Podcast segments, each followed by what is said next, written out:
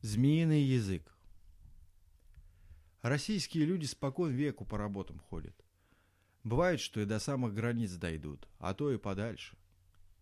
Вот один мужик пошел себе, да и зашел к черкесской границе. А там его черкесы поймали и продали на морские острова к письеглавцам. Ну вот, те, что людей-то едят. Ну и касаемо голов, так говорят байки. Головы-то у них, как у всех прочих, зато нрав чисто собачий. За нрав-то их письеглавцами и прозвали. Ну, купил этого мужика один тамошний хозяин и определил на конюшню к лошадям. У него как раз тройка была, кобыла и два мерина. И ходил за ними, да переж того тоже русский один купленный человек. Три года ходил, а после зарезал его хозяин, а себе нового достал. Пусть, думает, лошадок покормит, да покормится малость, а после и сам на корм пойдет. А русский хоть и знает, что его ждет беда, да делать-то ему нечего, не убежишь, не спрячешься. Живет помаленьку. Вот как-то поехал с ним хозяин в лес. Приехали, выпрягли лошадей и показывают ему старик место под большим деревом. Копай, мол, тут яму. Ну что ж, рыть так рыть. Вырыл он яму широченную, глубоченную, ну чисто могилу. А хозяин спрятал в ту яму такую машину булатную. Навел ее и говорит, ну, русский, полезем на дерево. Влезли. Достает хозяин из кармана дудочку и начинает тоненько-тихохонько высвистывать. И вот видит, ползет к ним змей, как говорится, полос, да такой огромадный, ядовитый, что трава под ним горит. Наполз он на эту яму, где они машину-то схоронили, и тут хозяин как дернет за веревочку, стукнули булатные ножи и пересекло змеи надвое. Хозяин сейчас же с дерева долой и велит русскому рубить змеи на части. Тот перерубил. Хозяин каждый кусок перемыл и склал в катку для ветчины. Там это не в диковинку, что змеи солит. Народ такой, собак, кошек ест, и змеевины не брезгует. А один кусок дал русскому и сказал варить. Русский взял, положил этот кусок в котел, налил воды. Вода закипела, как на огне. Хозяин говорит русскому, слей на земь. Он вылил воду на траву. Трава аж до земли выгорела. Такой, стало быть, в той воде яд был. А писий главец опять приказывает, наливай другую воду. И та вода закипела. Выливай, вылил. Смотрит, на этот раз трава пожелтела, высохла, но не сгорела. Ну, наливай третью воду, сыпь крупу да кашу. Ему что, он человек подневольный, сварил. Снимай котелок, подавай. Он подал. Взял хозяин ложку и давай эту кашу уплетать сальцо, и то не посолил. Убрал весь котелок, остались в котле одни пригарки. Он и говорит русскому. Возьми русский, вымой котел и чисто выскобли. Только смотри, крупинки не съешь. А как поешь, так и знай, умрешь. Вам, русским, это не годится. Русский говорит, да у нас в России это и не видано, не то что есть. Я и в рот не возьму. Достал хозяин войлок, подушку, положил под дубом и лег отдыхать. А русский пошел к воде котел мыть. Идет и думает, смерть не миновать. Как того зарезал, так и меня зарежет. Дай попробую. По русскому образованию перекрестился и давайте пригарки убирать. Отскоблит корочку и в рот, отскоблит и в рот. Дочь-то все съел и мыть не надо стало. И только он последнюю корочку прибрал, смотрит, что такое. Стало ему все понятно. Все разговоры, что звери, птицы, скоты всякого звания промеж собой ведут, как есть все уразумел. Засмеялся он. Вот, думает, какая хитрость. Вам, русским, это не годится. Ишь ты. Ну, теперь мне главное дело, чтоб хозяин про то не прознал. Вымыл он скорее Котел отнес на место и поставил под повозку, а сам сел на пенек, про судьбу свою думает. Вдруг и слышит. Кобыла сыну своему Мерину-то говорит. Что-то это хозяин-то долго спит. Ведь нам ехать-то далеко.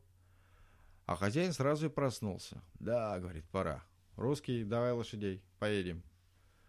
Русский привел лошадей, запрягли, катку с этим мясом змеиным на повозку поставили – сели себе и поехали ко двору. Под вечер добрались до места. Русский сейчас же лошадок отпрек, прибрал их, корму задал. Уж и спать давно пора, он все ходит возле них, холит, чистит. Ему с лошадками-то хорошо, лошадки и здесь будут свои, будто русские, никакой разницы-то нет. И вдруг опять слышит он, говорит меньшой мерин старшому. Вот попадаются нам добрые люди, да недолго живут. Тот, говорит, за нами хорошо ходил, этого которого зарезали-то, а нынешний еще лучше ходит. И покоит, и жалеет. А старшой присунулся к нему и говорит, будто на ухо шепчет. Как он не старайся, как не служи, а заслуга та же будет. Зарежет, словно барана. А русский стоит себе и слухает, как Миренья разговаривает. Вот старший опять говорит. Кончится этот месяц, зовут к себе хозяин гостей. Праздник у них будет. Тут-то нашему конюху и конец, как тому было. Небось, помнишь? А меньшой опять. Эх, знал бы этот русский, да бы на меня, я бы его на ихнюю границу вывез. Жалко мне парня. Старшой Мерин мотнул головой и говорит. Не, ты не вывезешь, а вот я вывезу, коли он на меня сядет. Тут мать ихняя соловая кобыла как топнет котом, копытом, аж на искры полетели. Зря хвалитесь. На кого он не садись, вы пропадете его погубите. Нагонит вас хозяина, в куски изрубит. Вот если бы он знал, да на меня б сел, я бы его вывезла. А ваш разговор пустой. Пошел русский из конюшни, а сам думает, ну, погляжу. Если и вправду ихние слова сбудутся, и хозяин на тот месяц гостей созовет, сяду я на кобылу и попробую, не вывезет ли. Вот и кончается месяц. По дому суета пошла, то, другое стряпают, пекут, солят, пиво варят, значит, значит, ждут гостей. И вправду стали гости съезжаться. Только одного какого-то нет, не приехал. Хозяин и говорит русскому, заложи мне одну лошадь, я сам за ним поеду. Ну, русский-то и рад. Заложил меньшого мерина, проводил хозяина со двора, а сам скорее в конюшню оседлал кобылу, да и поскакал на свою сторону. Немного времени прошло, воротился хозяин домой. Только он во двор, а старшой мерин и говорит меньшому. А матушка-то наша убежала и русского увезла. Хозяин сейчас же в конюшню оседлал свежую лошадь и погнал вдогон за ними. Услышала кобыла топ и говорит русскому, «Ну, смотри, русский, держись крепче, да не трогай меня за повода, я сама все знаю. И не бойся ничего, ни горы, ни воды, вывезу». Вот подъезжают они к реке Кубани, и тут нагоняет их хозяин. Русский говорит, «Ну, пропали мы, обоим нам живым не быть». А кобыла подскакала к реке, да и бросилась со всех ног прямо в воду. Она на ту сторону выплывает, а хозяин к этому берегу подъезжает. Закричал он по-своему и тоже в реку. Плывет, плывет, а кобыла уже берегом против воды гонит. Только хозяин на землю ступил, она опять в воду и на свою сторону гребет. Догребла, оглянулась, а хозяин с этого берега снова за ней. Его вода вниз сносит, а она вверх по реке бежит. Добрался хозяин до берега, вышел из воды. Она опять в воду, в третий раз. Выплыл на русскую сторону и говорит, ну, теперь русский, он нас не догонит. Живы будем. Только ты берегись, назад не оглядывайся и ничего не говори. А пуще всего не говори слова «чернобыл трава». Скажешь, всю свою премудрость позабудешь. А хозяин уже видит, что не догнать ему русского. Стоит на своем берегу и кричит. «Русский! Русский!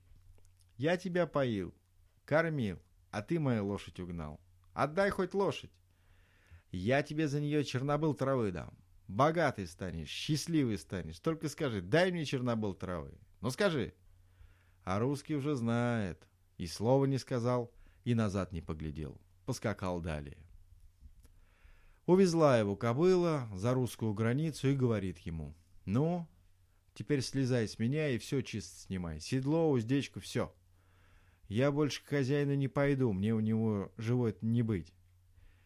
Только смотри, русский, никому не сказывай, что ты теперь знаешь. А как скажешь, и часу не проживешь, помрешь сразу. Слышишь?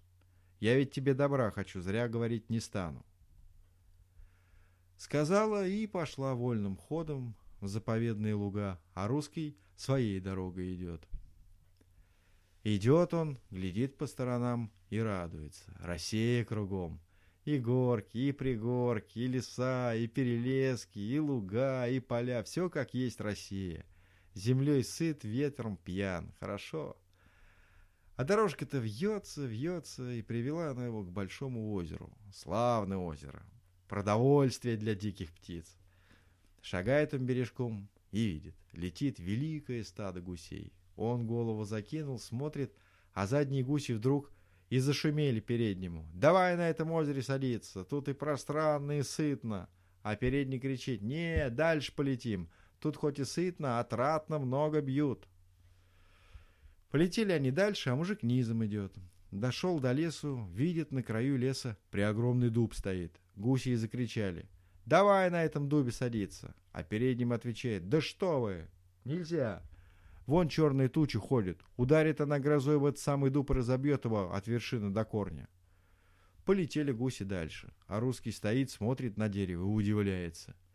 Ишь, думает, экая деревина. Верхушки не видать, сучки такие густые, что и дождь не пробьет. А пропадать ему. И тут подъезжает к лесу помещик на паре коней. Поглядел по сторонам, где б ему от дождя укрыться — и приказывает кучеру. «Подъезжай под этот дуб, покуда туча не пройдет». Мужик услыхал, подошел к нему и говорит. «Нет, сударь, не извольте тут становиться». «Это еще почему же?» «Да потому что гром в этот дуб ударит и вас заодно побьет», — рассердился помещик. «Ты что за пророк?» «Пророк не пророк, а говорю, что знаю. Прошу покорно, отъезжайте». Помещик приказал кучеру отъехать, и остановиться в недалеком расстоянии. «Ну, — говорит, — погляжу, что ты знаешь, чего не знаешь. Коли это ты меня зря под дождем держишь, шкуру спущу».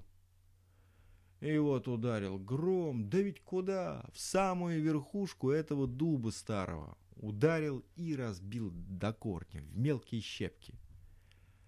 Как увидел это помещик, отворил дверцу кареты и сажает мужика рядом с собой на подушку. «Ну, брат, — говорит, — приедем домой, я тебя деньгами награжу. И тройку лошадей дам со всем убором, верное слово». Ну, кто же от своего счастья отказываться станет? Кланяется мужик. Покорно говорит «благодарю». А с помещиком в карете сидели собачки маленькие. Сидят они в окошко, смотрят и вдруг залаяли. «Наши, наши, наши, наши!» Мужик выглянул в окно, видит, бегут по дороге большие дворовые собаки. Это они хозяина встречать выбегли. Маленький им тявкают, а с нами так и так случилось. Вот тут подле нашего барина мужик сидит, он нас всех от беды отвел. А дворовые собаки отвечают. От дорожной-то беды отвел, а от домашней беда за порогом ждет. Какая такая беда? Да деньги у нас украли, сорок тысяч, со шкатулкой. Шкатулка-то и сейчас в конюшне стоит под доской, а никому не вдомек. «А вы-то на что?» — собачки тявкают. «Чего смотрели, чего вор не схватили?» «Да воры-то свои, лакей и конюх. А своих-то кто ж хватать-то будет? Они нас кормят». Услыхал это мужик и говорит помещику. «Сударь, у вас дом-то беда. Воры деньги украли». «Да что ты бредишь?» «Ну какой там бред-то, сами увидите». «Да вы не извольте беспокоиться. Один украдет, другой найдет. Не будете в накладе». Приказывает помещик кучеру гнать лошадей во весь скок. Прискакали, прикатили, смотрят, так и есть. В доме переполох, барыня плачет, люди туды-сюды бегают, а все без толку. Помещика говорит мужику, ну, брат, твоя правда. Отыщи ты мне шкатулку, уж дело такую милость. Отыщешь, по-царски награжу. Раздумался мужик. Отыскать-то не мудрено. Да лохея с конюхом будет жалко. Что ж на радостях-то людей губить? Он и говорит. Вот что, сударь, предоставлю я вам ваши денежки, только повремените малость. Далеко сейчас ваша шкатулка. А как далеко? Да вот остану здесь ночевать. Так поутру будет у вас. А раньше ни-ни. Ну ладно, Ушел барин к себе, а мужик прямо в людскую, подзывает к себе лакея конюха. «Ну?» — говорит братцы. Они сразу в ноги. «Помилуйте, не выдавайте. Не бойся, не выдам. Только все ли деньги-то? Все покамест. Ну, пойдите на конюшню, принесите». Они даже охнули, поглядели друг на друга. Все, дескать, знает. Пошли и принесли. Мужик берет у них шкатулку, вынимает сто рублей.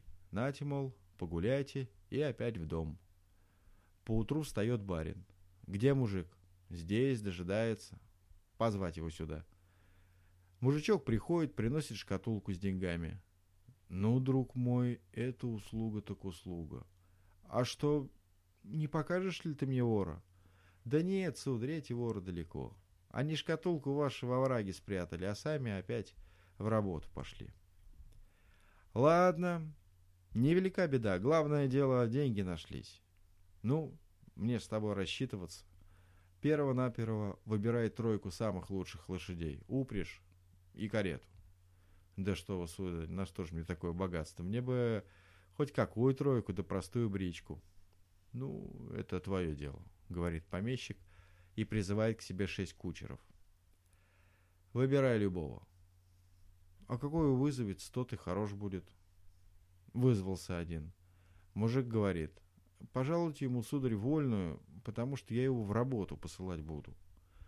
Помещик сейчас же написал ему вольную, отдает бумагу мужику, а кучеру приказывает, смотри, служи ему, как мне служил. Ступай, заложи тройку соловых и такую-то бричку. Потом вынимает денег тысяч десять, а то и побольше, и говорит мужику, держи, твое. Мужик поклонился помещику, помещик мужику кланяется. Попрощались они, и съехал мужик со двора. Едут путем дорогу, мужик и говорит кучеру. Остановись, кучер. Тот придержал лошадей. Ну, говорит ему мужик, вот тебе, братец, вольная, вот денег для начала, ступай, куда тебе надобно. Я сам себе хозяин, сам себе кучер, и ты так живи. Обрадовался кучер, поклонился мужику в пояс и пошел свое счастье искать. А мужик дальше поехал к себе на деревню. Вот приезжает он домой. Народ к нему бежит, шумит. Шутка ли сказать? Три года человек пропадал. Позвали его к помещику.